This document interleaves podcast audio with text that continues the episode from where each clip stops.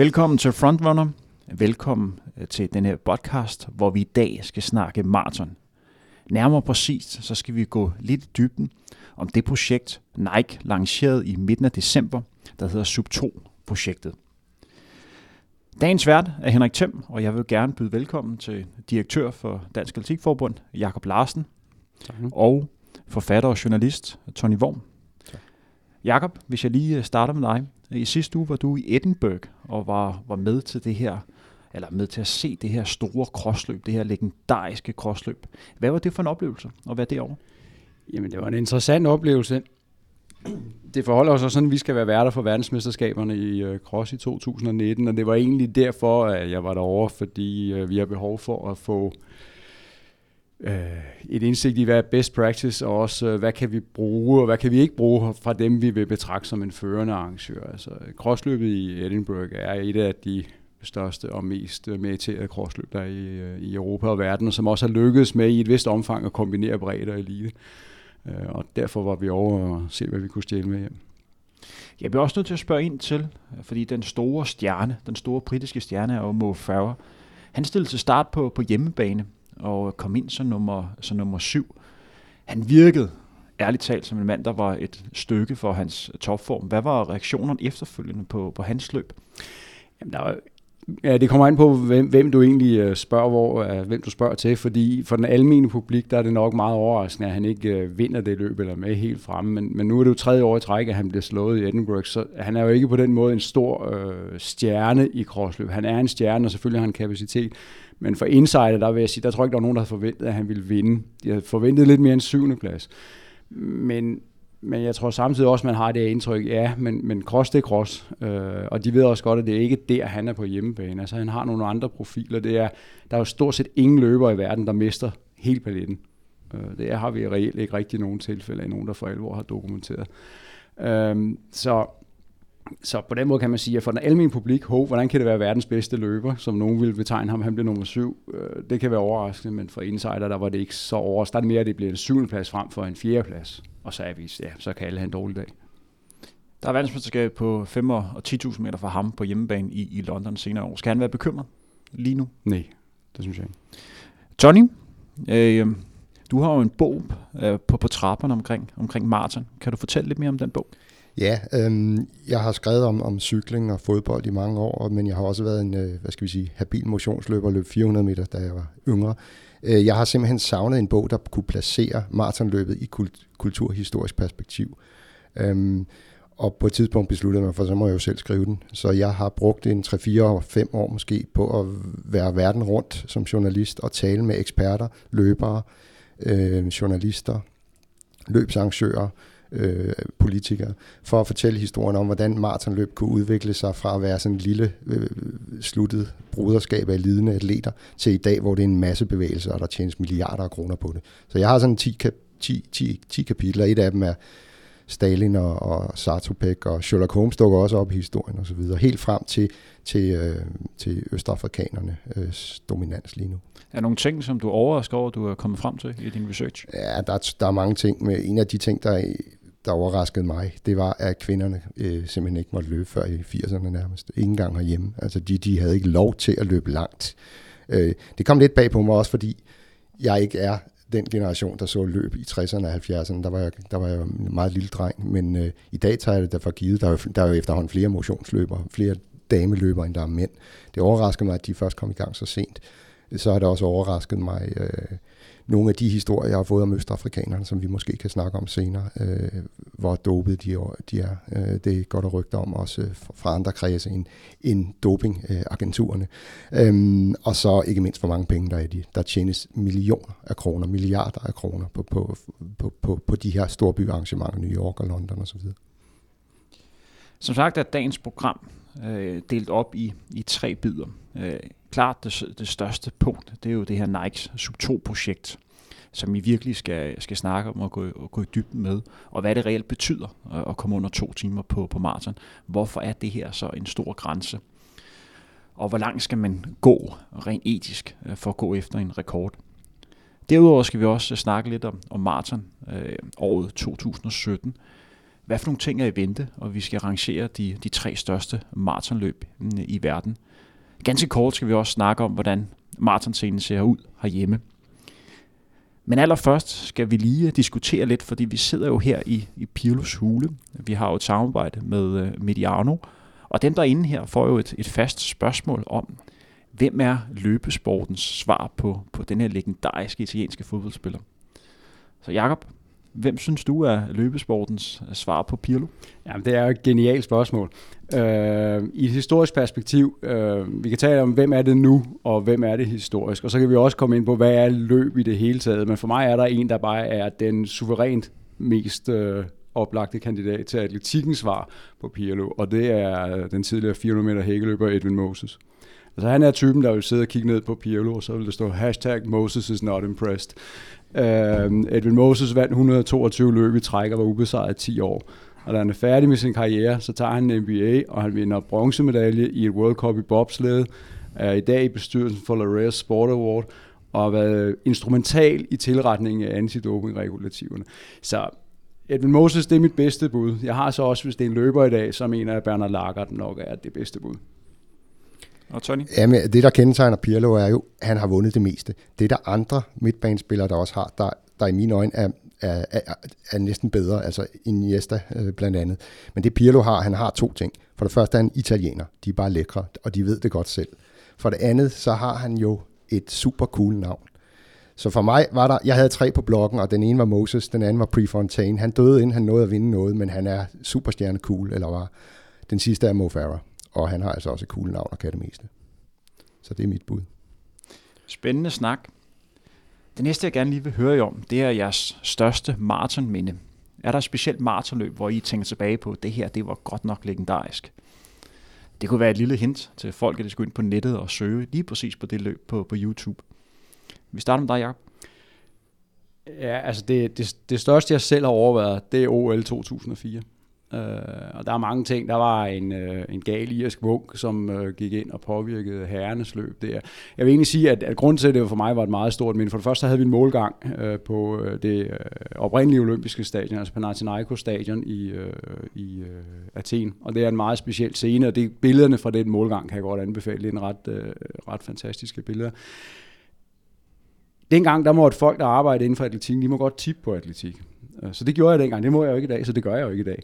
Men dengang, der lykkedes det mig faktisk at, at tippe rigtigt på vinderne, både mændenes og kvindernes, og det er jeg meget, meget stolt af. Altså derfor var det et meget stort øjeblik. Men de løb i det hele taget, det er Stefano Baldini, han går ind og slår dengang, der tænkte man, det er det kenianer, og det var Paul Radcliffe, der skulle vinde kvinderne, så det var Paul Taggart, der skulle vinde mændene, men det gjorde de bare ikke, for ruten var noget helt andet. De to løb, de viste, hvad maratonløb det er. At du kan være nok så god. Det er bare lige meget, fordi det her det er et håndværk. Og hvis ikke du kan have håndværket, så vinder du ikke, når det er mesterskaber. Så det, det er for mig, der var OL 2004, det er jo den absolut største oplevelse. For mig som, som øh, historiker, eller sportshistoriker, så, så, så bliver jeg ved at vende tilbage til Sartobæk sejr i 52, øh, som har så mange øh, lag og hemmeligheder og gåder og, og myter omkring sig. Men den, det oplevede jeg jo altså ikke selv. Øh, jeg stod til gengæld øh, inde ved Københavns Marathon. Jeg gik i gymnasiet i 88, da Allan Zachariasen vinder, og jeg står lige ved siden af der, hvor han kollapser. Det gjorde simpelthen for mig, at jeg sagde, det her må jeg finde ud af, hvorfor kan man presse sig selv så meget. Det var, det var ikke en særlig hurtig tid, men det var brandvarmt, og han var dehydreret. Og det var meget fascinerende for mig, så meget så jeg meldte mig ud af fodboldklubben og meldte mig til atletik. Så det har sådan ligesom øh, peget, peget, øh, peget mig fremad. Og Jakob har en tilføjelse. Ja, så har jeg faktisk en ting også, fordi jeg, jeg vil godt øh, øh henlede opmærksomhed på Europamesterskaberne i 2014 i Zürich. Øh, og nu sidder Henrik Thiem i studiet, men herrenes maratonløb i øh, 2014, det var for mig en meget stor oplevelse. Så jeg arbejder rimelig tæt på dansk eliteatletik, og der har vi haft øh, knas med maratonløb igennem de seneste, så lad os bare sige 20 år i forhold til tidligere meritter. I 2014, der stillede vi et fuldt hold i den konkurrence. Og der så vi danske herreløbere, der gik ud og jeg reelt ikke var bange for at tage handsken op og, og løbe efter en topplacering også i holdkonkurrencen. Og det lykkedes man, man rigtig godt med. Nu, nu har jeg jo ikke tjekket op, men det blev nummer 5 holdet, hvis ikke jeg husker helt galt. Ja, ja lige præcis. Uh, og det er jo, der skal vi se, det er nationer som Tyskland, Spanien, Italien, Storbritannien osv., som man er op imod der. Og der, der slog man et meget stort brød op, og den holdt hjem. Og det mod, der blev vist der, det gjorde et meget stort indtryk på mig. Det gjorde det. Så thumbs up. Jeg er stadig træt efter det løb der. Det var, det var godt nok hårdt. Hvis jeg lige skal byde ind på mit største maratonminde, det var også en stor oplevelse at være med den dag, du refererede til, Jakob. Men jeg tænker lidt tilbage på, på året før i, i 2013. Det var jo sådan, at, at det år, der man med London Marathon virkelig prøvede at samle de bedste løber. Man for, ja, de, sine, øh, de forrige par år har man også virkelig samlet et, et godt felt, men specielt i 2013 har man virkelig gjort umage i virkelig at lave en folkefest. Det var en uge efter, der var det angreb øh, i forbindelse med Boston Marathon. Så der var ekstremt stor fokus på, at det arrangement skulle, skulle lykkes. Der var, øh, der var hyret Heilige på Slash ind for at, være, øh, for at være pacemaker til at sætte øh, hastigheden. Og de lå sådan indtil de første 20-25 km, der lå de til at virkelig smadre verdensrekorden fuldstændig. Og der var 10-15 løber samlet, og indtil 35, der lå det og skiftede hele tiden, hvem der var, der havde teten i det her løb. De lå og kiggede på hinanden, og løber var fortabt og kom, kom frem igen. Og det var sådan med 41 km, der troede alle, at Imola Mutai endelig skulle få sin, sin store sejr, den evige toer. Og lige pludselig, der gik han bare fuldstændig død. Så manden, øh, Kibete, som var 150 meter efter inde på de sidste, øh, sidste kilometer, han overhælder Imola Mutai og kommer ind og, og vinder med 30-40 sekunder. Det viser tydeligt, at alt kan ske på et maratonløb. At det er indtil sidste meter, fordi alle ville have spillet på, Emmanuel Mutai ville vinde derefter 41. Det troede han også selv, men han gik godt nok kold. Det viser, at alt kan ske. I øvrigt, det er et maraton, der var Mo Farah med, ikke? Det var hans debut, var, så vidt jeg husker. Jeg tror, Mo han debuterede i 2014. Ja, men han var med i 13, der løb han, de havde betalt ham for at løbe først halvdel. Ja. Øh, og det var helt planmæssigt, så skulle han så udgå. Så han fik okay. en ret stor sum penge for at løbe halvanden maraton. Det hedder startpenge, det hedder ikke slutpenge. Så. Ja, det kan du sige. Ja, lige præcis. Og en lille krølle der, en blandet en løber, vi skal snakke om i dag, der er med i det her Nike Sub-2-projekt, Ile Kipchoge. Han debuterede samme dag i, i Hamburg Marathon, øh, hvor jeg selv var nede den dag og var og hjælpe en af mine øh, løbevenner, Lars Budolsen, med at komme igennem de her 42 km. Og der snakkede jeg med nogle af de her øh, øh kenianske trænere, og de sagde, Henrik, øh, vi er ikke overrasket, hvis der bliver løbet hurtigere i Hamburg i dag, end der bliver gjort i London. Og Kipchoges vindertid endte med at være, være hurtigere i Hamburg, end det var i London, hvilket nok skyldes, at, at de, de brændte nallerne øh, i starten øh, i London. Hvornår kommer vi under to timer på maraton? Ja, men helt når jeg oplever det, men øh, det vil være mit bedste bud, at øh,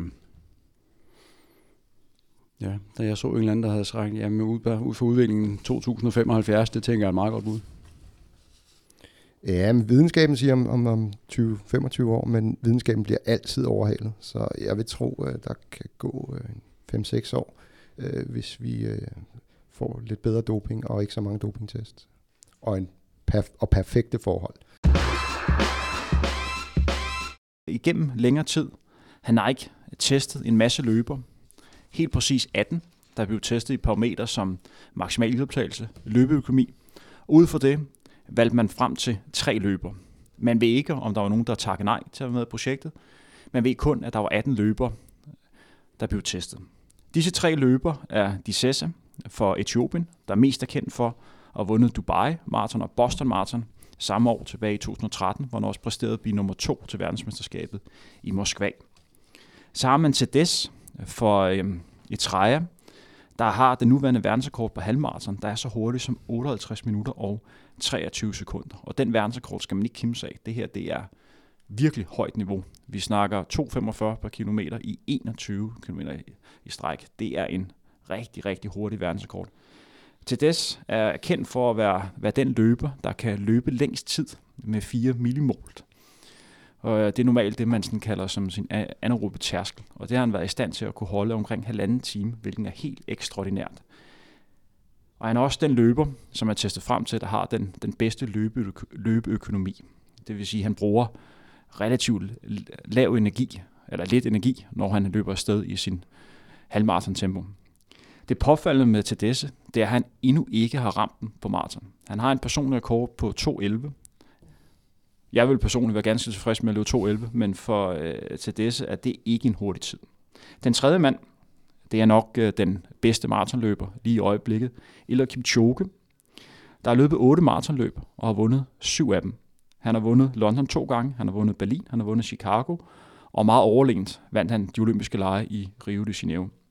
Han har verdens tredje hurtigste tid. Han kom fra baneatletikken, hvor han prøvede igennem i 2003, hvor han blev meget overraskende verdensmester på 5.000 meter. Og ved den lejlighed spurtbesejrer øh, Bekele og øh, Elke Rutsch. Et legendarisk opgør øh, på banen. Hvad synes I om ideen? Hvad synes I om det her Sub2-projekt? Jakob? Altså, hvis jeg sidder i en marketingsafdeling, så synes jeg, det er en fantastisk idé. Øh, hvis jeg sidder i den sportslige afdeling, så synes jeg, det er spild af ressourcer og spild af enorme løbetalenter. Øh, så du bestemmer, hvilken afdeling jeg sidder i.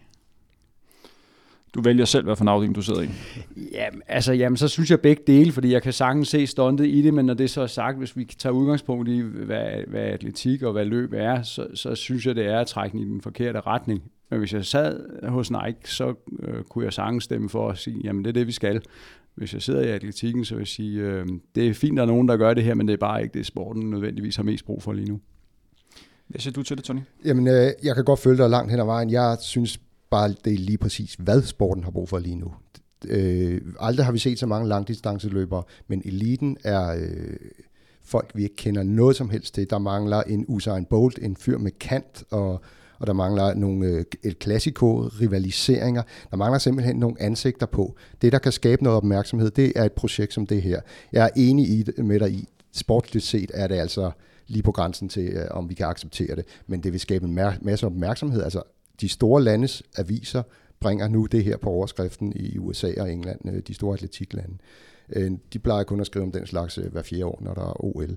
Øhm, vi får pludselig nogle navne på, som, som vi må sætte os ind i. Hvad, hvad kan de? Hele den her snak om, hvor hurtigt man kan løbe, er vi begyndt at diskutere, således at det kan være, at der kommer flere tv-serier til, når der er London om, om nogle måneder, eller, eller Berlin til efteråret. Så jeg synes, det er en rigtig god idé. Men lige præcis det, der, det kan jeg langt hen ad vejen godt føler i, at man har behov for at opbygge nogle navne. Det taler man også meget om, når Usain Bolt stopper osv. osv. Og nu går sporten bankerot, og det sagde man også efter Sergej Bubka osv. osv. Så vi leder hele tiden efter den, den næste. Med det som udgangspunkt, så synes jeg bare, det er mærkeligt at vælge løbere, som har den alder, de har. Kipchoge, han har 16 år som elite-løber, altså på absolut øverste niveau. Ikke? Tadesse også, må vi sige, en løber, som jo ikke har fremtiden foran sig, så hvis de får opbygget et eller andet navn her nu, jamen fint, men butikken lukker jo efter det her. Og så er de ude, og så skal man i gang med at finde den næste. Så derfor opbygget et brand. Øh, nummer et, så er det løber, hvor jeg vil sige, men, men hvordan kan de finde 3% på deres næste niveau? Det i sig selv er en meget mærkelig tanke. Øh, nummer to, hvorfor ikke tage andre, øh, for eksempel øh, nogle af de unge amerikanere, så sige, det er der, vi kører det, fordi det kan godt være, at de ikke kan løbe under to timer, men vi kan godt nok bygge nogle navne op her. Jeg, det vil være interessant. Jeg er fuldstændig enig. Det, det, der overraskede mig, var netop de her navne. Øh, det viser sig, at de har arbejdet på det i to år, jo, så det er ikke noget nyt projekt. Så med et navne, øh, der mener jeg nøjagtigt, hvad du siger, de, de kan ikke forbedre sig så meget mere, så havde de gjort det. Øh, det, det desuden så, så er det, at det skal ske allerede til foråret. Øhm, når alle siger, at det ikke kan lade sig gøre før om, om nogle år, så hellere, som de ellers har gjort i, i Oregon-projektet i USA, altså Nikes hovedkvarter, satse på unge amerikanske navne, som kan være med til at sælge de sko, som det hele jo egentlig handler om, når det kommer til stykket. Ikke? Øhm, det, det ville have været mere oplagt, men altså, jeg tror, de er så presset Nike. Øh, deres aktier på skomarkedet, løbskomarkedet er faldet. Øh, Adidas har sat de sidste fire verdensrekorder øh, på maraton, så nu skal der ske et eller andet, og det er det her, de prøver på nu. Hvorfor tror jeg, man lige præcis har valgt tre løber, og ikke fem eller, eller syv? Man må formode, at chancen for, at det her det lykkes, er større, hvis man har, flere løber. Fordi jeg kender personligt, at der er jo ingen risiko for, at de her løber ikke bliver skadet undervejs, eller kan en periode, hvor det bare ikke spiller for dem. Hvorfor tror jeg lige, at man har valgt tre? Ja, altså du er inde på noget af det. Altså, ja, det første jeg også tænkte, at det er jo en helgradering. Altså fordi det er en meget stor investering, og problemet lidt med at sige 2017, det er, så, jamen, så er du nødt til at regne dig baglæns og sige, jamen øh, nu har vi jo sat indmål, og vi har sat en dato, det er jo en deadline. Så kan det jo ikke noget, det sker i april 18. Det skal ske i 17, og, og de her løber, hvis de skal presses på den her måde, det kommer vi måske også ind på, når vi begynder at tale om, hvordan du, tilregner, hvordan du tilretter skoene. Den belastning, der kommer til at ligge i det her projekt på den enkelte løber, det øger skadesrisikoen ekstremt meget. Og derfor kan man spørge sig selv, hvor stor er sandsynligheden for, at der reelt er en af dem, der står klar på startstregen. Så jeg ser det som en helgardering. Men vi nævnte lidt, lidt om det før. Vi havde en lille undring over, ikke at Kipchoge er med, men de to andre. Øh, TDS har ikke rigtig vist noget øh, de senere par år, men er stadig en løber, der har en, en stor øh, formåen. Og så har vi de Cesar, øh, hvis hver øh, person er kortere tilbage fra 2013. Øh, han har ikke forbedret sig siden øh, den her 204-tid, han løb i sit første maratonløb i Dubai. Han har godt nok senere øh, vundet øh, Boston Marathon. Men jeg undrer mig også over, hvorfor de ikke har valgt nogle løbere, der på papiret virker en lille smule mere sultne. Og øh, hvor mange i det her lokale her øh, tror helt ærligt, at andre end Kipchoge kan komme under de her to timer, hvis der er nogen af dem, der bare skal komme i nærheden. Er der nogen i lokalet, der tror på det? Øh, det, det er jo et retorisk spørgsmål. Øh, for mig, der, når vi ser de her forbedringer, øh, det er en forbedring, som er cirka på niveau med, hvad Paula Radcliffe nåede over en årrække. Det er, det er det, vi taler om. Hun gjorde det ikke på et år, hun gjorde det af flere trin. Men det, der var specielt ved Paula Radcliffe, det var, at hun er stadig en verdensrekordholder, som har løbet to minutter langsommere på 10 km. Så her der taler vi om løber, der er afprøvet. Vi ved godt, hvad de kan på 10 km. Vi ved godt, hvad de kan på 5 km osv. osv. Og der er det min undren er egentlig, hvorfor vælger man nogle løbere, som jo har vist, hvad deres 100% ydeevne er, i stedet for at vente på, at der kommer en 10 km løber, en ung 10 km løber, som løber verdensrekordtempo på 10 km, og så tager den. Så er der noget at bygge på, for du er nødt til at lave et paradigmeskifte her, og det kan jeg ikke se, de her de har motoren til. Det, det, er jo, det er jo 11 minutter til Daisy skal, skal løbe hurtigt. Altså det, er jo, det, er jo, det, det, jeg gjorde, da jeg så det her, det var, jeg satte nærmest et hold. Altså der skal være nogle betingelser for, at det her kan gå i, i øh, kan, kan realiseres. Og en, en af betingelserne er, at der skal være nogle pacemaker, der er friske. Og der satte jeg simpelthen holdet, når han skal trække første 45 minutter. Han skal trække resten af tiden, og så skal Kipchoge jo løbe i mål. Øh, det var sådan, jeg gjorde, men, men igen, Henrik, du siger det selv, det, det, det kan man jo ikke gøre. Der er jo skader, der er alt muligt andet, og på dagen kan de være... Altså, der er mange ubekendte ting her, øh, og det er ret spændende at se. Og så er der også den, den parameter i det her, som også er relevant at nævne.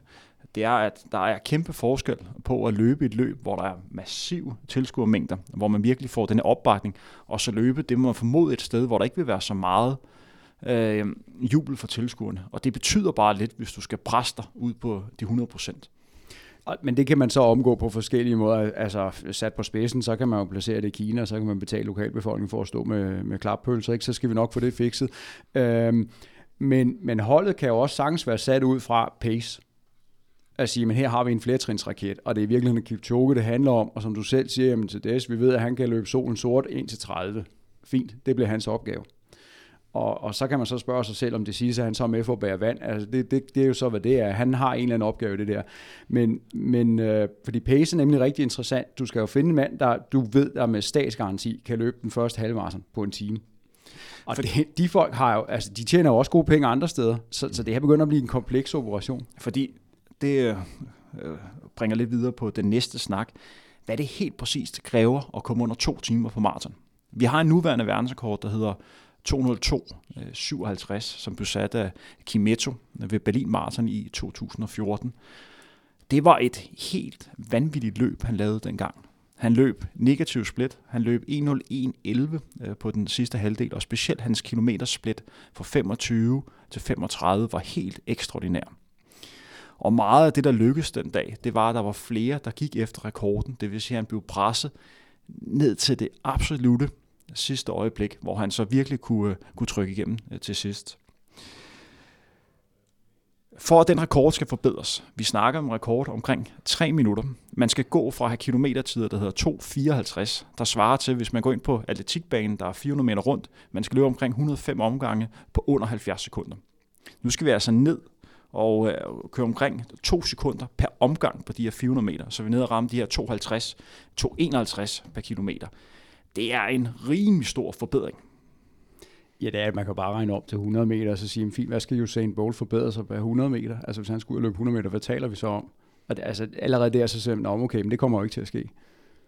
Altså, det er jo der, vi er. Vi taler jo tiende man skal forbedre sig på 100 meter, og så tager man verdens største 100 meter løber nogensinde og siger, fint, det skal du så forbedre dig.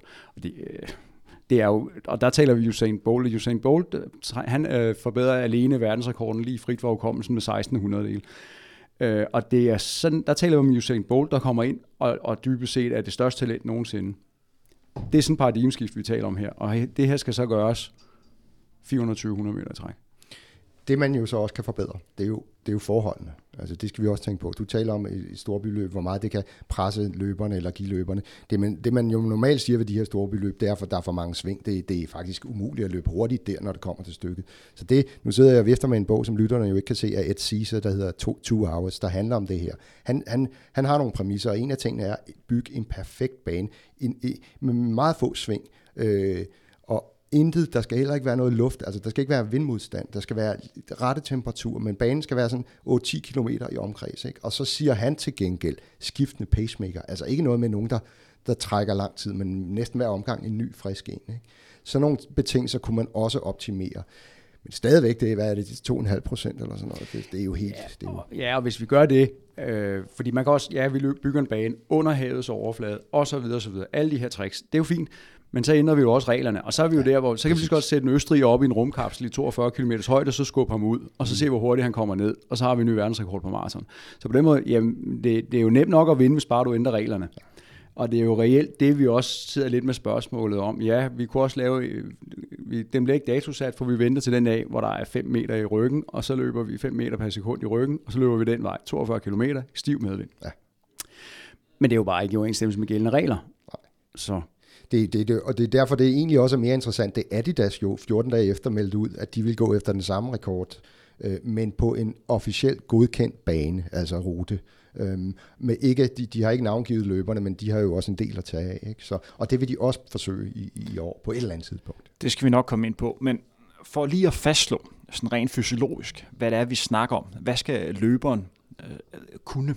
Altså, vi har jo parametre som altså ildoptagelse og løbeøkonomi. Ja, kan du lige give et indblik øh, i, hvad det man skal kunne? Jamen, du skal jo kunne øge din skridtlæggende med cirka 3 procent, øh, og det skal du gøre helt vejen. det, det, det er der mange måder at opnå på, fordi i princippet er der også en vej, der siger, netop via udstyr, så kan du, kan du måske løse den inden for de fysiologiske parametre. Nu er du selv inde på anaerob tærskel. Det er klart, at hvis løberen kan hæve den anaerobe tærskel, hvis man ringer faktisk bliver bedre at få en højere anaerob tærskel, eller få øget sin evne til at løbe meget høj, øh, tæt på anaerob tærskel i lang tid, jamen der er nogle ting der, det kan bare ikke ske med de her løber, fordi de er der allerede. Så derfor handler det jo mere om, øh, tror jeg, at der bliver kigget på udstyr, for det er selvfølgelig også i Nikes interesse. Og så handler det lige pludselig om at sørge for, at kroppen er klar til at kunne håndtere det udstyr.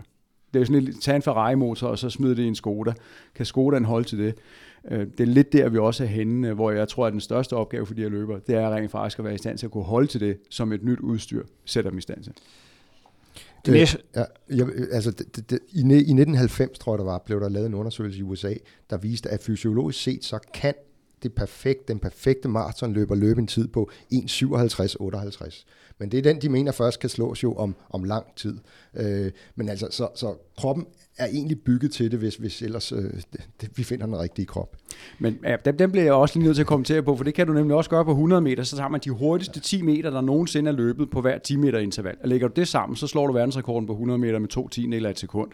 Pointen er bare, at det her ikke, det er jo en enhed, der hænger sammen. Det er ikke kapitler, du læser hver for sig. Så hvis du har en første god 10 meter, så kan det bare godt være, at det går galt på det næste. Og det samme også på de her maraton ting. Ja, i teorien kan det lade sig gøre, men hvad sker der, når du, når du optimerer på det der? Så forringer du muligvis faktisk forudsætningerne for at levere det næste led i det. Så det er jo komplekst det her. Så de her teoretiske overvejelser, tit så har de et meget ubehageligt møde med virkeligheden.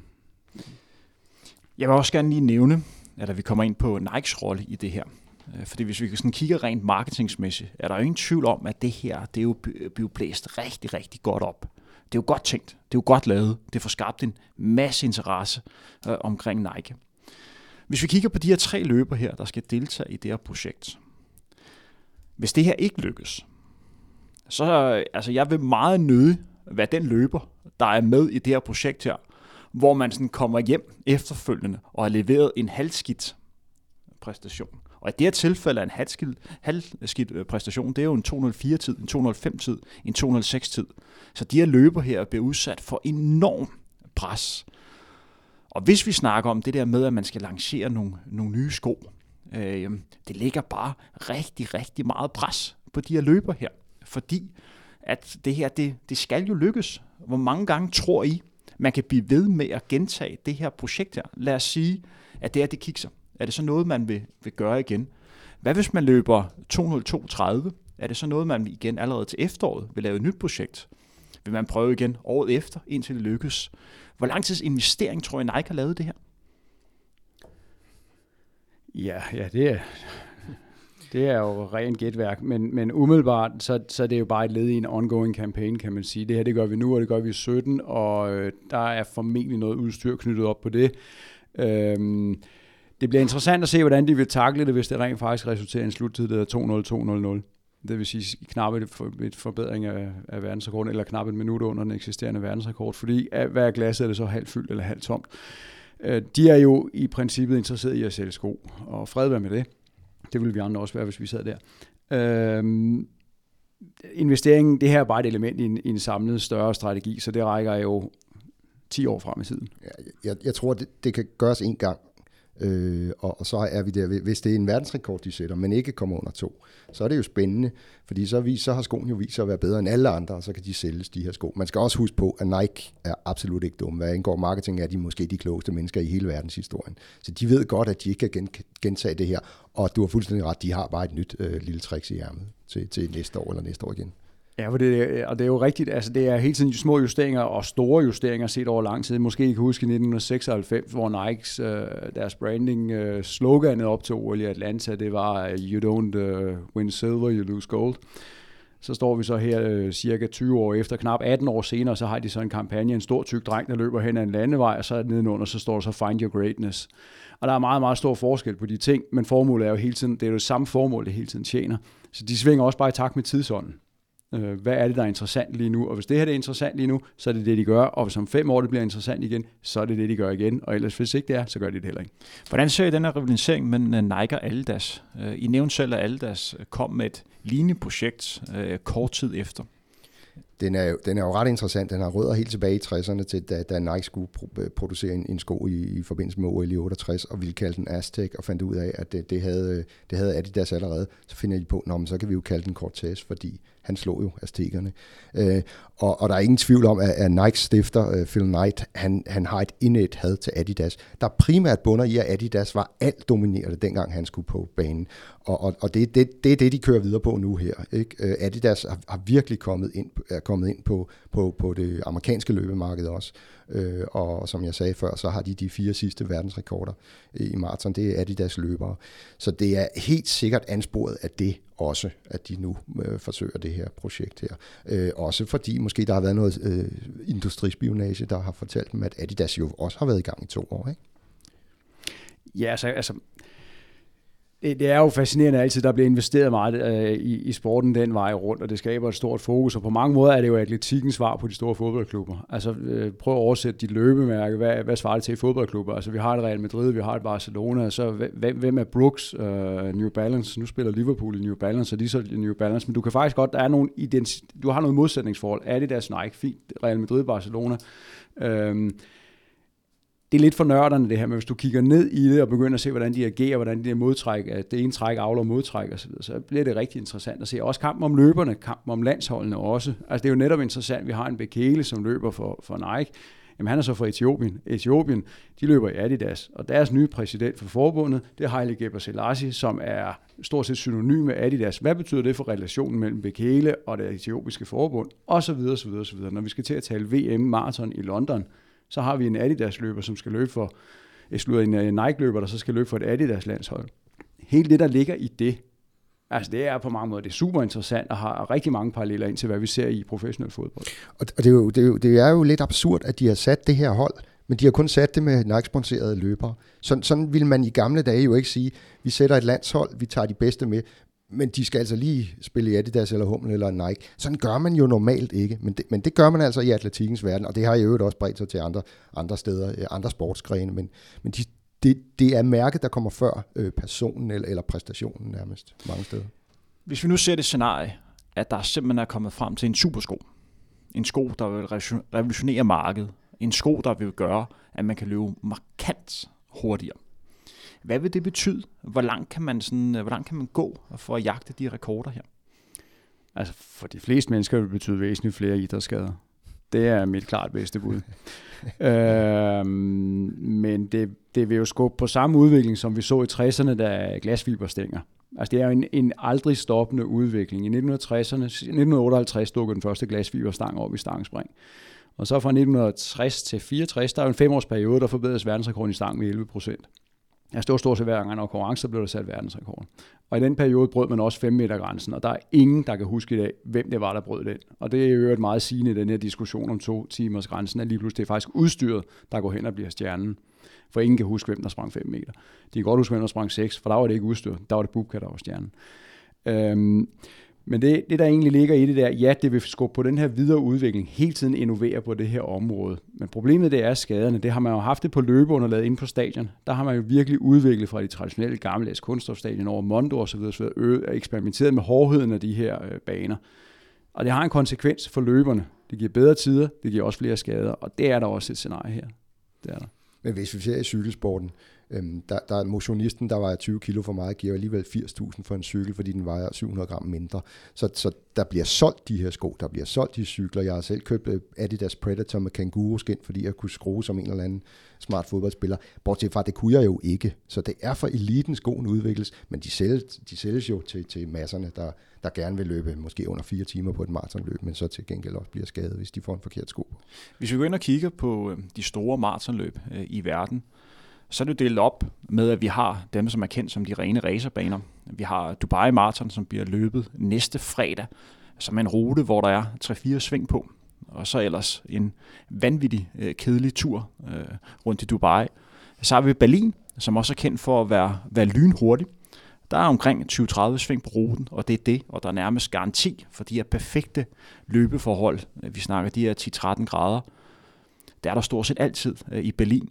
Og så har vi de lidt mere udfordrende øh, ruter i, i Boston, i Chicago og New York, og så gav også London, der er lagt det mere op til, øhm, øh, til kapløb og den her mand mod mand. For at ramme det perfekte løb, og det er det, vi snakker om, så er vi jo mere hen imod Berlin og Dubai, end vi er, er hen imod for eksempel New York. Hvor hen i verden skal det her projekt foregå? Ja, det må du nok spørge om. Find et sted, hvor vi er under havets overflade. Ja. Og så øh, en gammel øh, indtørret salsø, der er, og jeg er ikke geograf, så hvor det lige er henne, øh, men, men det vil være mit bedste bud. Alternativt, så skal de tage til København og løbe Copenhagen half to gange. Den er fladere end øh, Berlin Marathon. Men der er mange sving, men jeg, jeg, jeg tror også, at Nikes projekt, det vil blive arrangeret et sted i USA, og der har de de betingelser, du også taler om. Øh, de går så meget op i, at det, det, det er der, sporten skal promoveres, og deres sko skal starte med at blive promoveret. Så det, det tror jeg også. Det bliver ikke et af de her officielle løb, så i modsætning til det ved Adidas. Kunne man forestille sig scenariet med, at man samler de her tre løber, og inde i området, område, hvor man rammer de her 11-14 grader, og så går man simpelthen en hel uge bare og venter på, at man har de perfekte forhold, og så får man simpelthen at vide, nu er det nu, nu skal man ud og, øh, og præstere. Ja, det kan man sagtens. Altså, det kender vi fra andre, øh, især for diskoskast, hvor der var en periode, især i 60-70'erne, hvor at, at, at det var det, man dyrkede og gik og ventede på. Øh, på det tidspunkt, der gik man og ventede på modvind. Øhm, og her der skal man så vente på, med, på medvind, og det kunne man sagtens forestille sig. Der vil jeg bare sige, at det er en øvelse, der er noget lettere i diskoskast, end den er i maratonløb det her med at sige, ja, det bliver måske i morgen, men det er ikke sikkert, at det bliver i morgen. Fordi der glemmer man lidt den, den psykiske øh, ting, den mentale ting, fordi det er en belastning at skulle ud og løbe 42 km. Så det er altså noget, man virkelig skal sætte sig op til, og man skal også være carbonloadet ned til det mindste for at kunne, kunne klare den her, øh, den her belastning, man skal udsætte kroppen for. Øh, vi kender det jo i, i cykling med, med timerekorden. Der har vi jo været ude for det her med, at, at man har udsat det nogle, nogle dage, eller nogle timer, eller en uge, eller en måned, eller sådan noget lignende. Og der er det, det viser sig rigtig, ganske rigtigt, som du siger, det er det, er, det, det mentale, der spiller ind i, i sidste ende. Nu skal vi så også huske på, at de er nok lidt mentalt stærkere end de fleste af os andre, men ikke desto mindre for, for at yde det allermest optimale. Der, der skal man nok ikke udskyde det for mange gange. Altså, man sætter sig op til det her, vil jeg tro. Tror jeg, man vælger en, en rundstrækning, for eksempel 2 km, man sådan løber rundt på, eller tror jeg, man vælger at prøve at løbe 42 km lige ud, eller 21 km, og så dreje tilbage. Hvad med pacemaker? Har man, har man overvejet det med, at der er løber, der, der træder ind øh, hver 5 km, så kunne sætte det her tempo? Du, Jacob, nævnte jo tidligere, hvor vigtigt det er, at du finder en løber, der kan løbe de her 52-251. Det er 14-10, 14-11 hver 5 km. Man skal virkelig være, være skarp til det. Ja, de fleste af de løber, der kan løbe så hurtigt, så langt, de har jo også øh, egne ambitioner, øh, og ikke nødvendigvis bare være, være ham, der bringer de rigtige stjerner frem. Øhm, jamen, jeg er helt sikker på, at man overvejer alt. Jeg tror også, man overvejer at løbe bag en vindskærm, øh, ja. og for simpelthen at reducere vindmodstanden. Det går, jeg, tager, jeg er helt sikker på, at alt er selvfølgelig blevet overvejet. Og man vælger det, der er nogle fordele ved at løbe på en rundstrækning. Der er til gengæld også nogle udfordringer i forhold til vind, øh, fordi ja, på den ene side, så kan du vende til nat og vindstille, men så har du ikke fordele med vind. I den optimale verden, så har de jo 42 km lige vej med 5 meter i ryggen, han er sagt, altså 5 meter per sekund medvind. Og så, så er det den vi gør. Men ja, pas. Men hvad vil jeres holdning være til, hvis der stod en løber klar hver 50 km til at træde ind og være hare de næste fem? Jeg, jeg synes allerede nu, vi er ude over det, som vi normalt kalder sport. Så for stuntets skyld, så vil jeg gerne se det på den måde, hvis det er det, der skal til. Men det er jo ikke sport. Altså, det er stadig mere interessant for mig, hvem der vinder London eller OL, end det her, trods alt. Øhm, men jeg tror, det er det, der skal til. Altså, mere end to pacemaker, og de må gerne skifte lidt ud, og, og så videre, og så videre. Jeg vil gerne lige lave en samling med atletikken.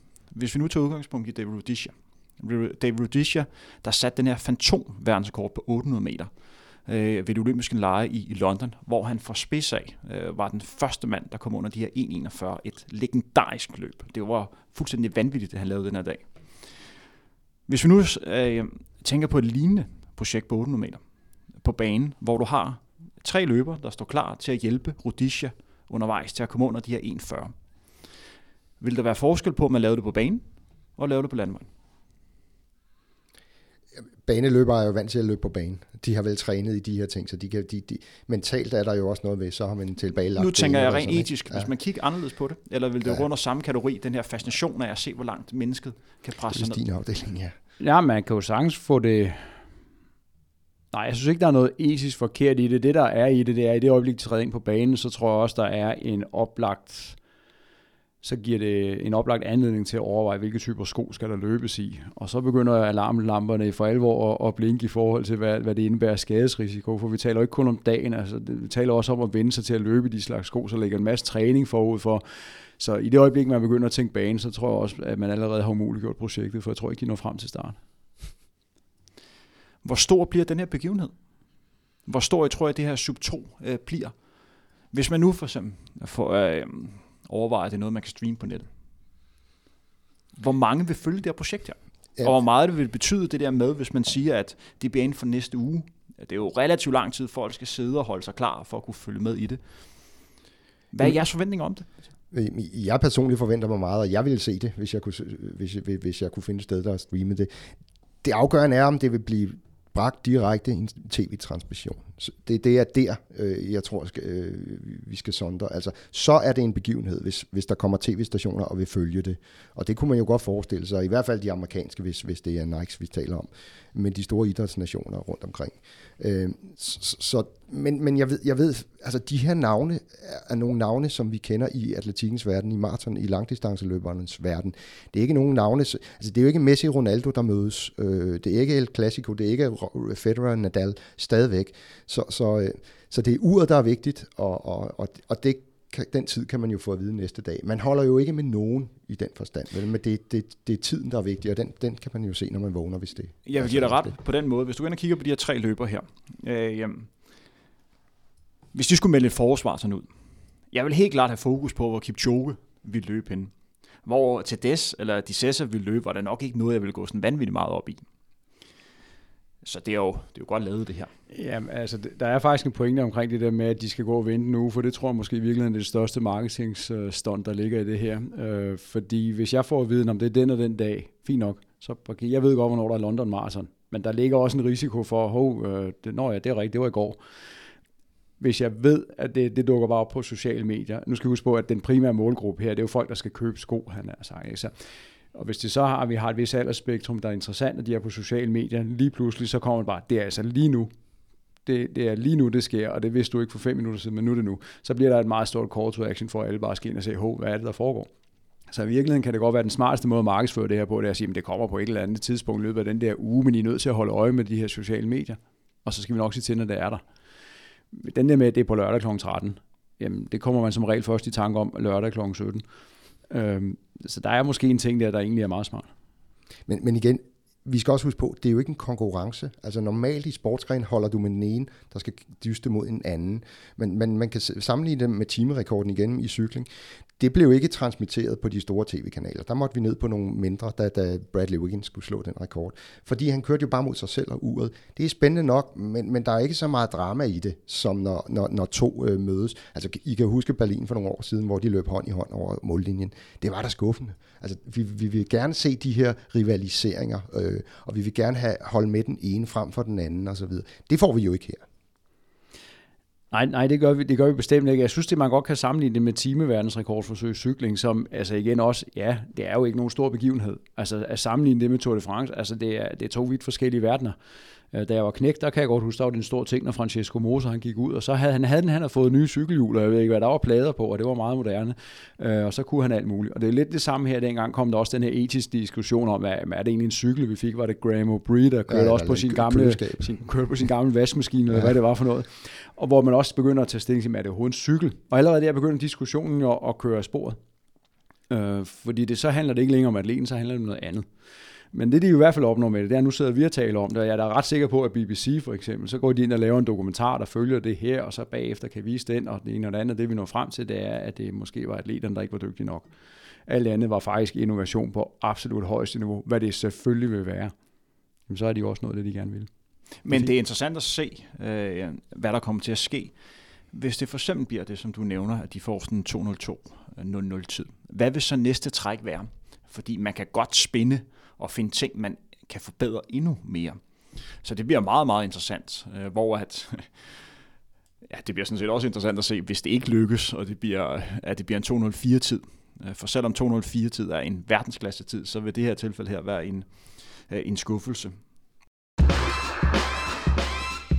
Vi kører videre i programmet. Nu skal vi snakke om det maratonår, der venter. Maratonåret 2017. Og det er et år, hvor der kommer til at ske rigtig, rigtig mange ting. Allerede næste fredag har vi Dubai Marathon på en rute, der normalt er rigtig, rigtig hurtig. Vi fik en kæmpe overraskelse i starten af ugen, hvor øh, Kenneth Bekele meldte sin ankomst til det her løb her. Det er meget usædvanligt, at en løber på det her niveau, så tæt på løbstart, melder sin ankomst. Det er ikke givet på forhånd, at han kommer til at vinde det her løb her, fordi konkurrencen bliver, bliver rigtig, rigtig hård. Men der er ingen tvivl om, når Bekele gør på den her måde her, så er han i form. Og den verdenskom, vi har lige nu, der hedder 202.57, kan sagtens komme i spil på den her lynhurtige bane. Jakob, hvordan ser du Bekele chancer i Dubai, og hvad kan man forvente af ham? Det skal så også lige siges, at Bekele, at samme dag meldte han også ud, og han kommer til at løbe London Marathon i april måned, og han muligvis stiller til start, hvis han ellers bliver udtaget til verdensmesterskabet, også i London i august måned. Det er ikke mange måneder siden, at øh, Bekele løb verdens næsthurtigste tid på, på maraton, de her 203.03, øh, i et løb, hvor han lå sammen med Kipsang ind til, til 40 km. Det var først der, han løb fra ham.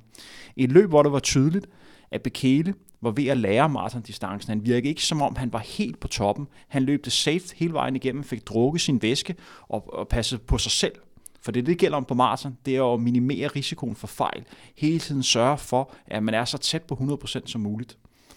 Jeg tror personligt, at Kipsang var en bedre løber den dag end Bekele, men han blev lidt fanget af to stole.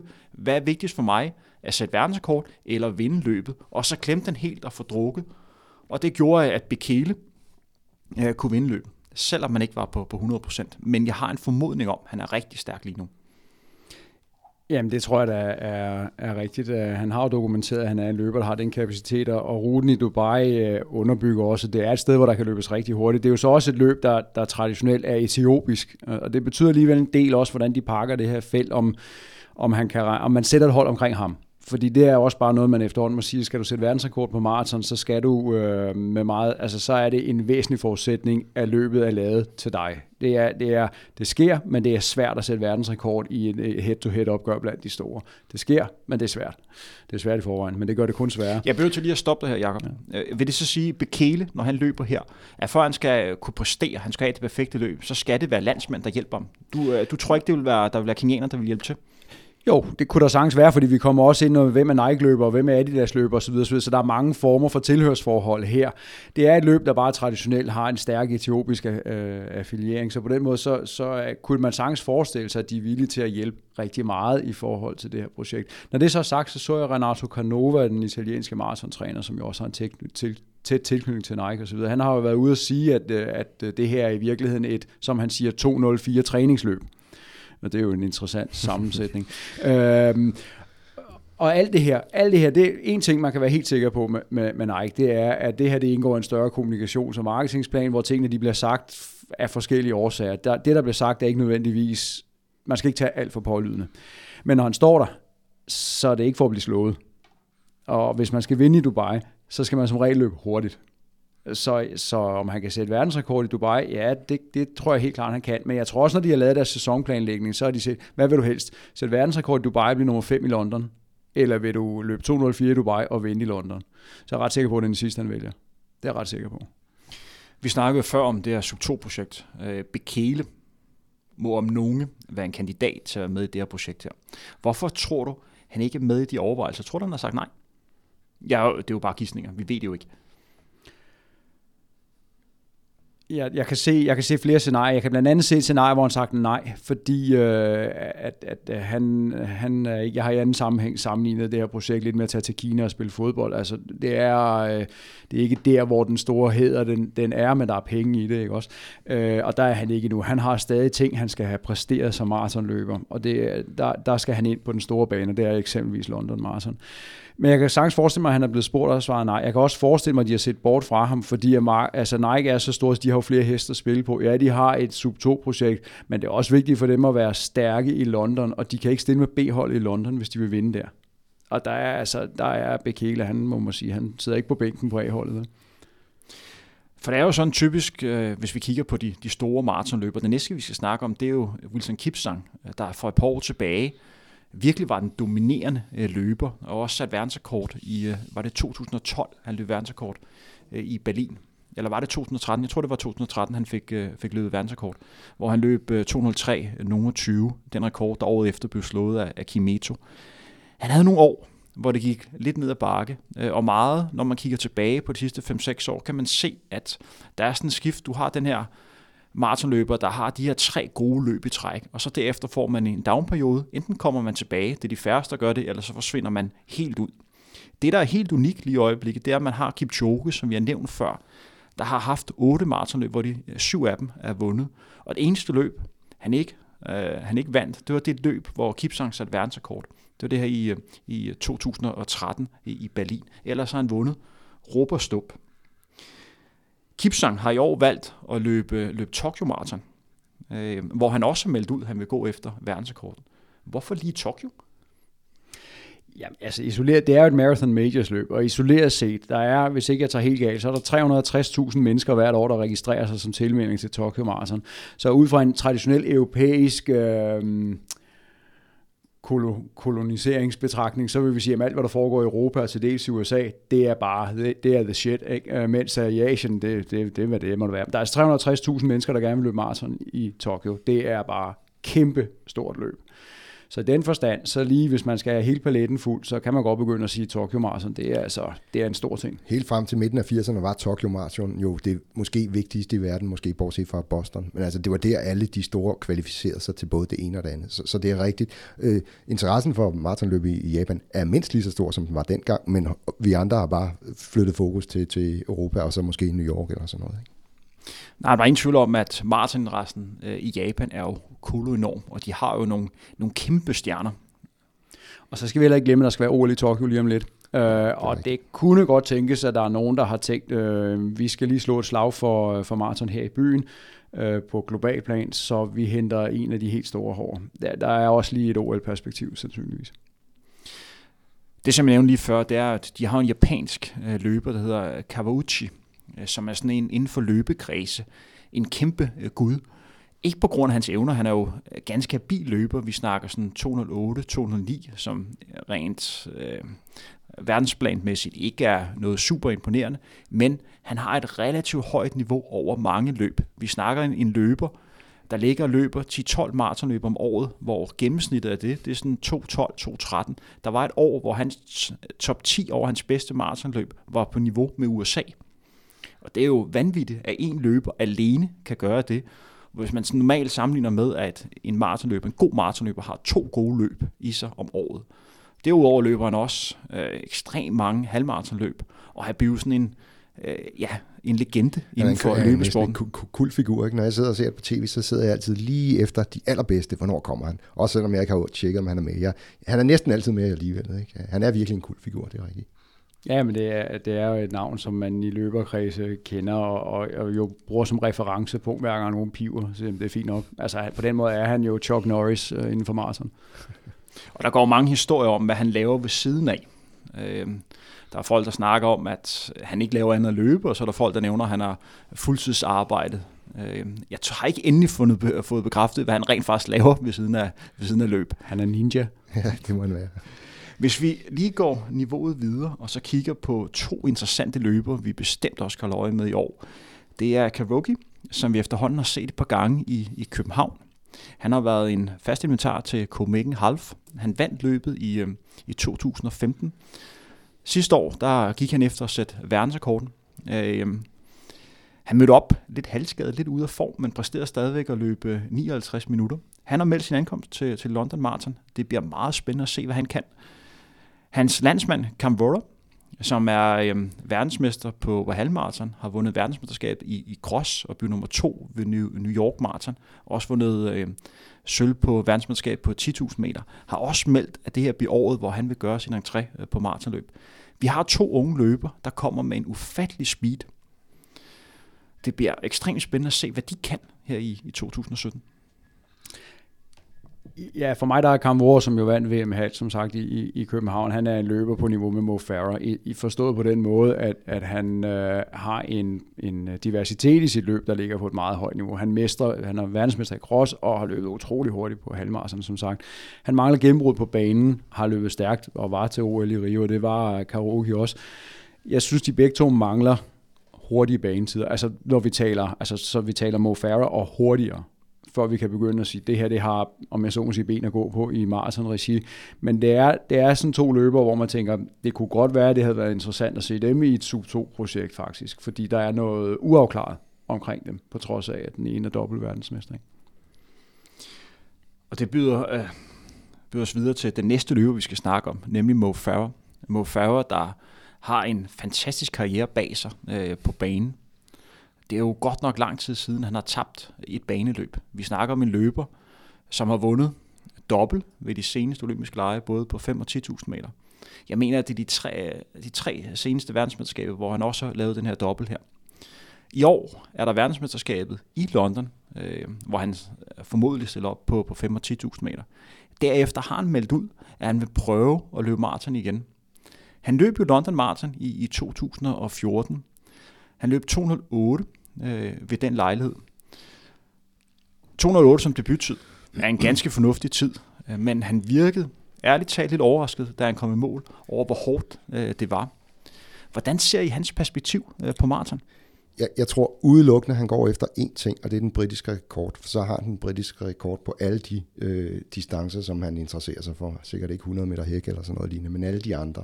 Det er den, han, den, han var så skuffet over, han ikke fik i London. Jeg tror ikke, han vil kunne komme til at vinde nogle af de store øh, maratonløb og komme i nærheden af verdensrekorden. Det, det må jeg indrømme. Og hvad bygger du på? Alderen øh, for det første, og så det, at han ikke... Øh, jeg, jeg tror simpelthen, ja, han er, han er også mentalt slidt. Øh, det pres, der ligger på ham.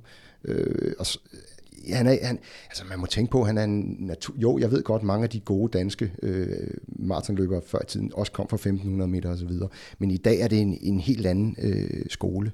De, de skal kunne løbe rigtig, rigtig hurtigt, øh, men, de, men der skal også være noget robusthed, og, og øh, den, den, den har jeg ikke set fra ham endnu i hvert fald. Nej, altså, jeg, jeg er enig langt hen ad vejen. Altså, den britiske rekord vil være interessant, men har han den, så er han også relativt tæt på at have Europarekorden, så der er selvfølgelig det perspektiv, kan man sige. Øh, jeg ser ham ikke øh, løbe et, et fænomenalt hurtigt maratonløb, og det øh, har nok mest at gøre med hans øh, teknik. øh, måden han løber på. Ja, han, det er en slidsom teknik, han har løbet i, i rigtig stærkt halvmarathon. Øhm, men han er også en løber, der løber 3.28 på 1500 meter. Og der er de andre bare ikke. Altså det har de ikke kunnet, og det, det har han gjort, og han gjorde det i en sæson, hvor han så også løb 59 minutter på halvmarsen, og det er except, altså det er en fuldstændig absurd præstation. Jeg tror måske også bare, hvor vi er, hvor vi er der, ligesom kan sige, det er a bridge too far, han har sagt. Det, på et tidspunkt bliver det bare for langt. Og det har, min personlige vurdering er, at det har noget med hans løbeteknik at gøre. At, at den, øh, han er ikke i stand til at opretholde den løbeteknik så langt.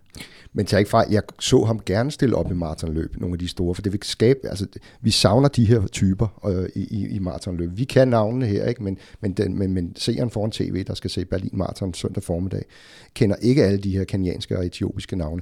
En, en sportsstjerne som Mo Farah vil måske generere lidt opmærksomhed. Også, altså det skete jo også for Marv, da han, blev, da han løb ind øh, i 2008 i, i London. Altså. Så på den måde, så, så hilser jeg det velkommen, at han vil, øh, men jeg tvivler altså på, at han kan vinde nogle af de store ting. Vi skal også se forbi Boston Marathon, øh, der i år bliver jo et lidt specielt løb, fordi alle de bedste amerikanske løber, inklusive Galen Rob, har meldt sin ankomst der. Øh, konkurrencen for de andre øh, stærke løbelande er, er lidt begrænset, men det bliver meget, meget spændende.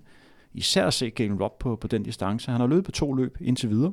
Han vandt rimelig klart de amerikanske udtalelsesmesterskab til OL, og så fik han bronze øh, til OL har han simpelthen siddet og kigget på det her, og så så jeg kunne godt bruge en sejr, og, og chancen for en sejr er størst i Boston.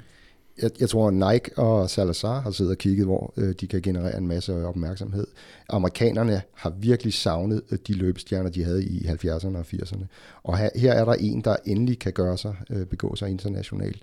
Øh, så er det jo klart, at han ikke løber i Berlin eller Tokyo. Han skal bruges hjemme i USA, og der er der de der to-tre løbere. Boston, er det største i USA. Øh, det er måske ikke det hurtigste, øh, men, men det, det, det er altså der, øh, der er opmærksomhed.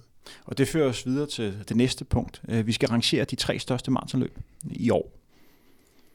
Jeg glæder mig nu nævnte du London. Altså der er, så vidt jeg ved, syv mand under 206, der stiller op. Lige nu ser det ud som om det glæder jeg mig virkelig til at se. Og så i det hele taget det med, øh, altså jeg får jo aldrig selv et startnummer til London, det er umuligt, øh, men, men, øh, men at sidde og se søndag formiddag og følge det på tv, det, det synes jeg var hyggeligt, det samme med Berlin. Så, men for mig er London øh, det, jeg glæder mig mest til i år.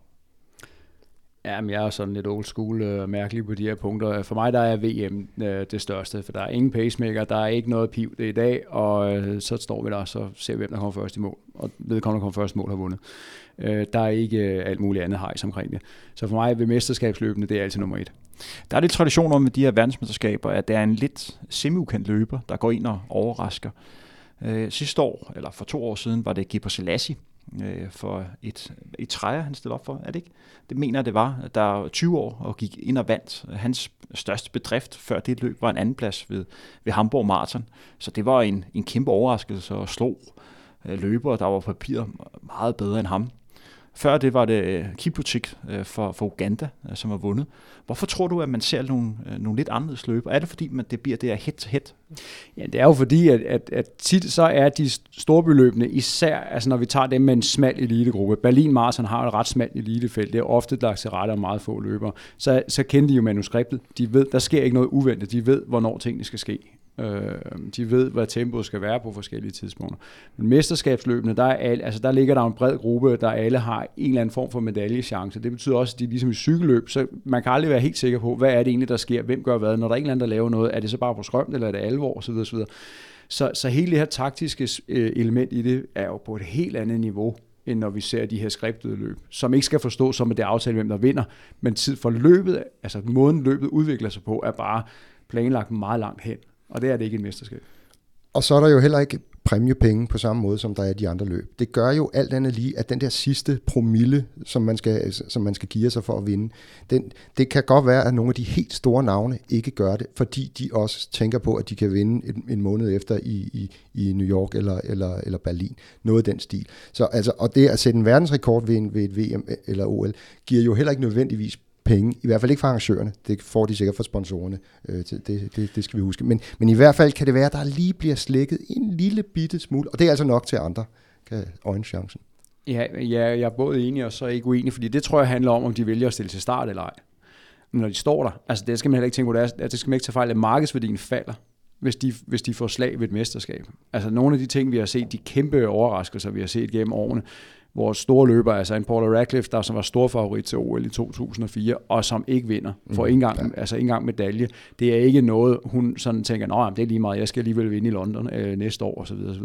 På den måde er det et prestigetab at blive slået i de her sammenhæng. Så der tror jeg mere, at vi er inde i nogle overvejelser, hvor de står, skal jeg stille op, eller skal jeg ikke stille op? Men når de står der, så er det altså alvor men de bliver jo aldrig presset. Altså, de, de kommer ikke helt derud, hvor de løber efter VM-tider. De løber efter sejre sikkert, ikke? men jo. ikke en øh, verdensrekordtid. det, men det, der, der vil jeg jo så godt citere Satopek, som du selv har været inde på, som, som en stor løber. Ikke? Jeg siger, øh, man kan jo ikke løbe med penge i lommen.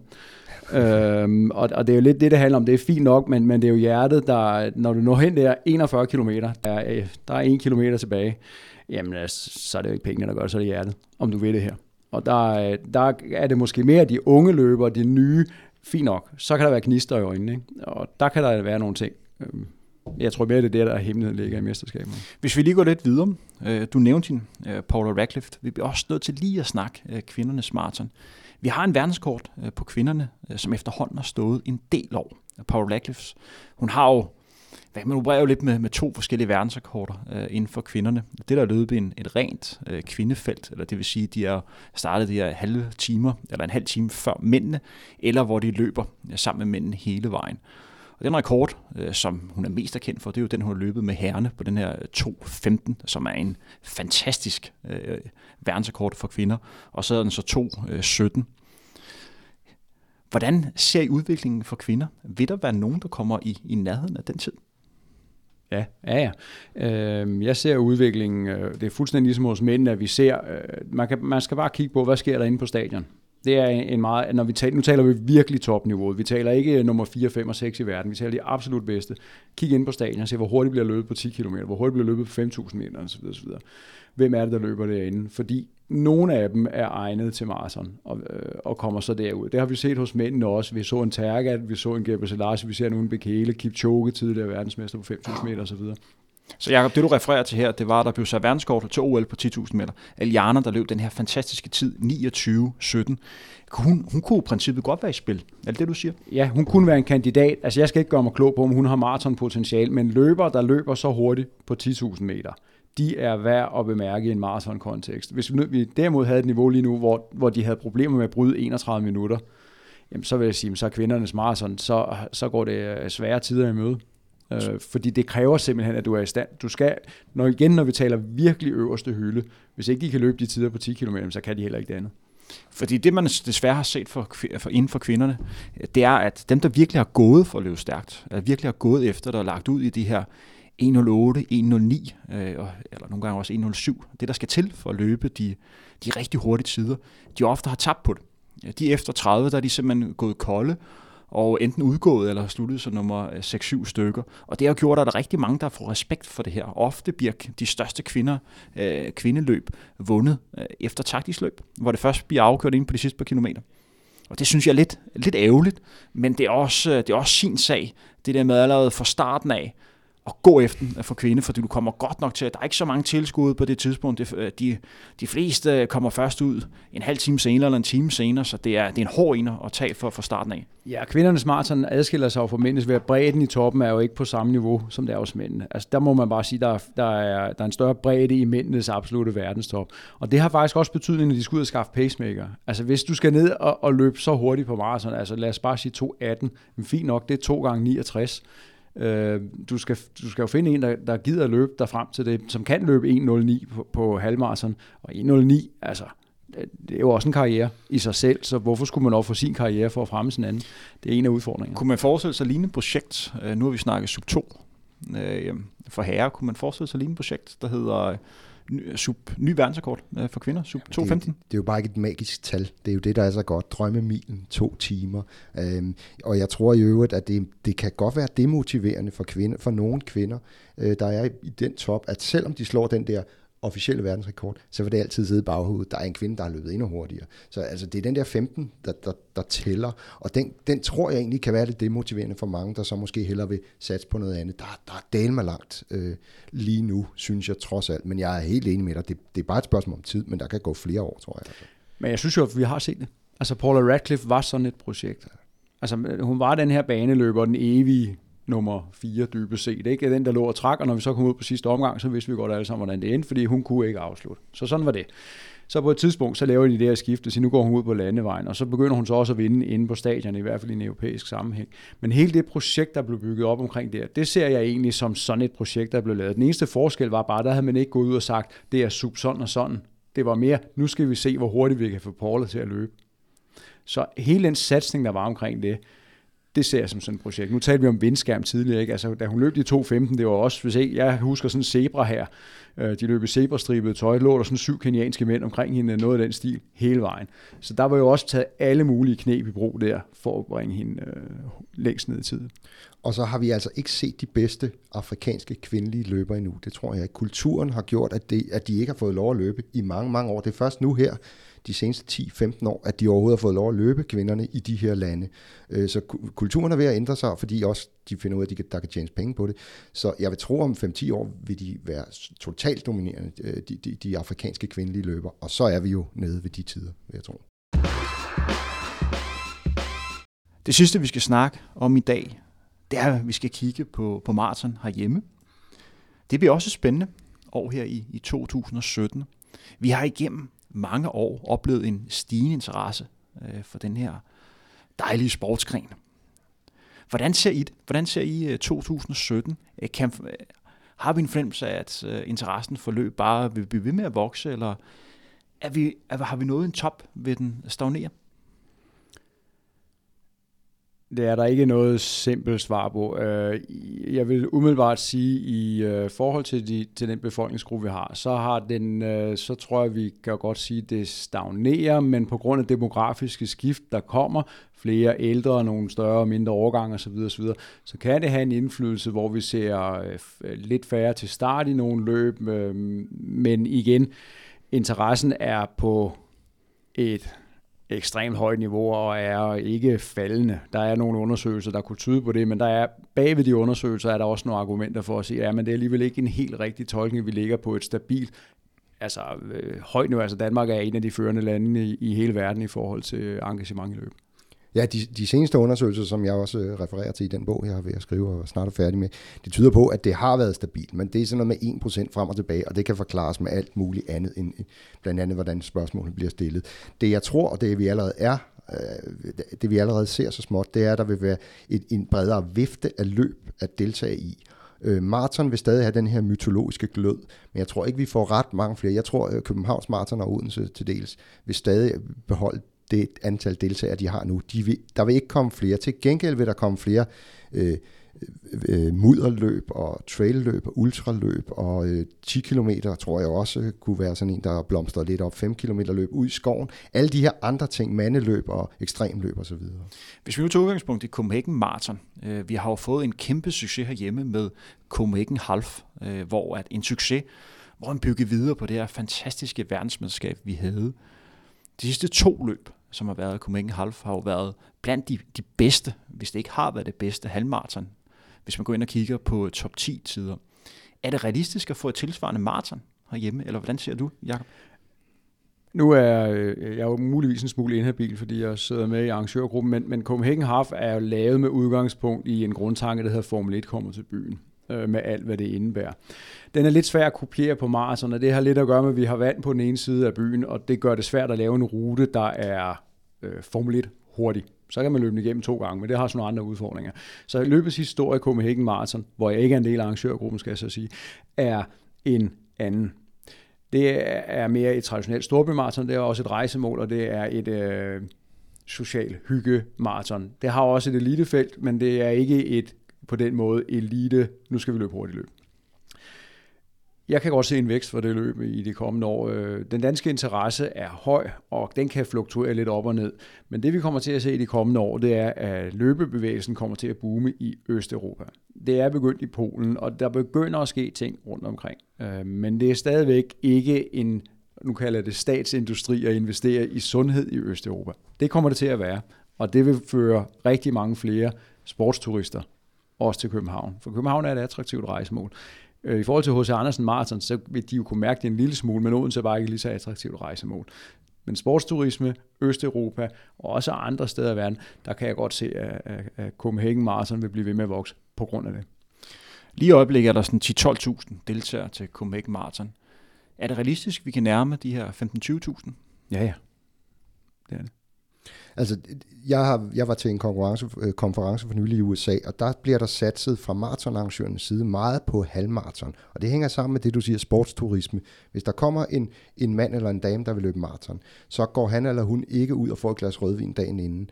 Øh, går tidligt i seng og så videre. Måske er han eller hun på dagen helt smadret bagefter, og kan heller ikke gå i byen og spise og have shop og alt det her. Halvmarathon, der kan du stadig løbe, have det godt, du kan nå et glas rødvin inden, altså dagen inden, og du kan gå i byen om aftenen. Så det bliver det helt store øh, mange steder, mener de fra USA, hvor mange impulser jo kommer fra. Og især, som du siger, hvis, hvis, hvis turisme fra øst åbner sig, der vil de jo til København og Stockholm, Barcelona og så videre.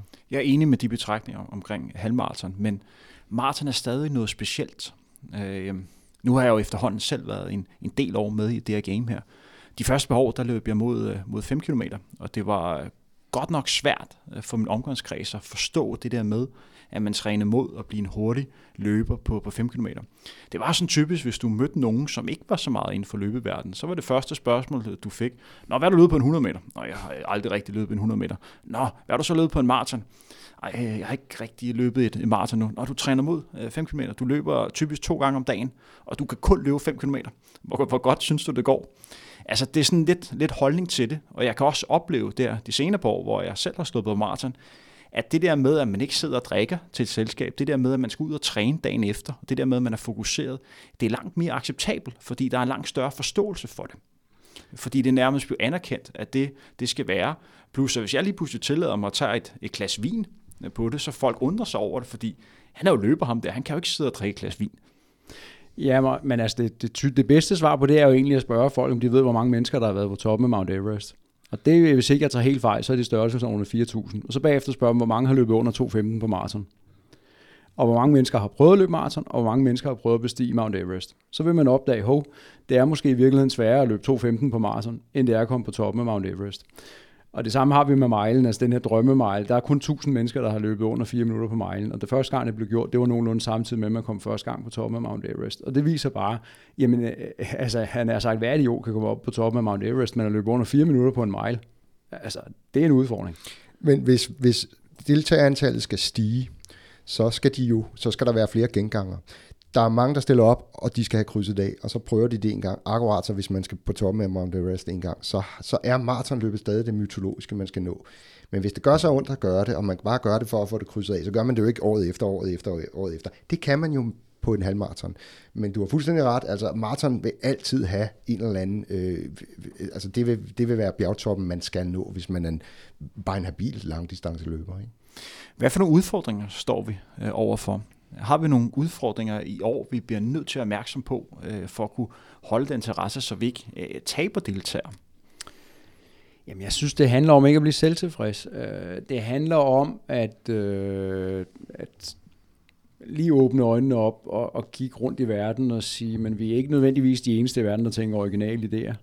Øh, for der sker rigtig mange spændende ting inden for løbeområdet, og sige, hvad er det egentlig, den almene bruger, den almene deltager, hvad er det, der kan gøre deres oplevelse bedre? Hvordan kan de bedre nyde den by, de nu har valgt at rejse til og løbe løb i? Hele tiden have det blik på, på, på brugerne og sige, øh, hvordan kan vi optimere den oplevelse? Og nummer to, den oplevelse, de fik sidste år. Hvordan kan vi gøre, at den bliver en tand anderledes i år? Ikke kun bedre, men faktisk også en tand anderledes. Så det handler om en kontinuerlig historieudvikling.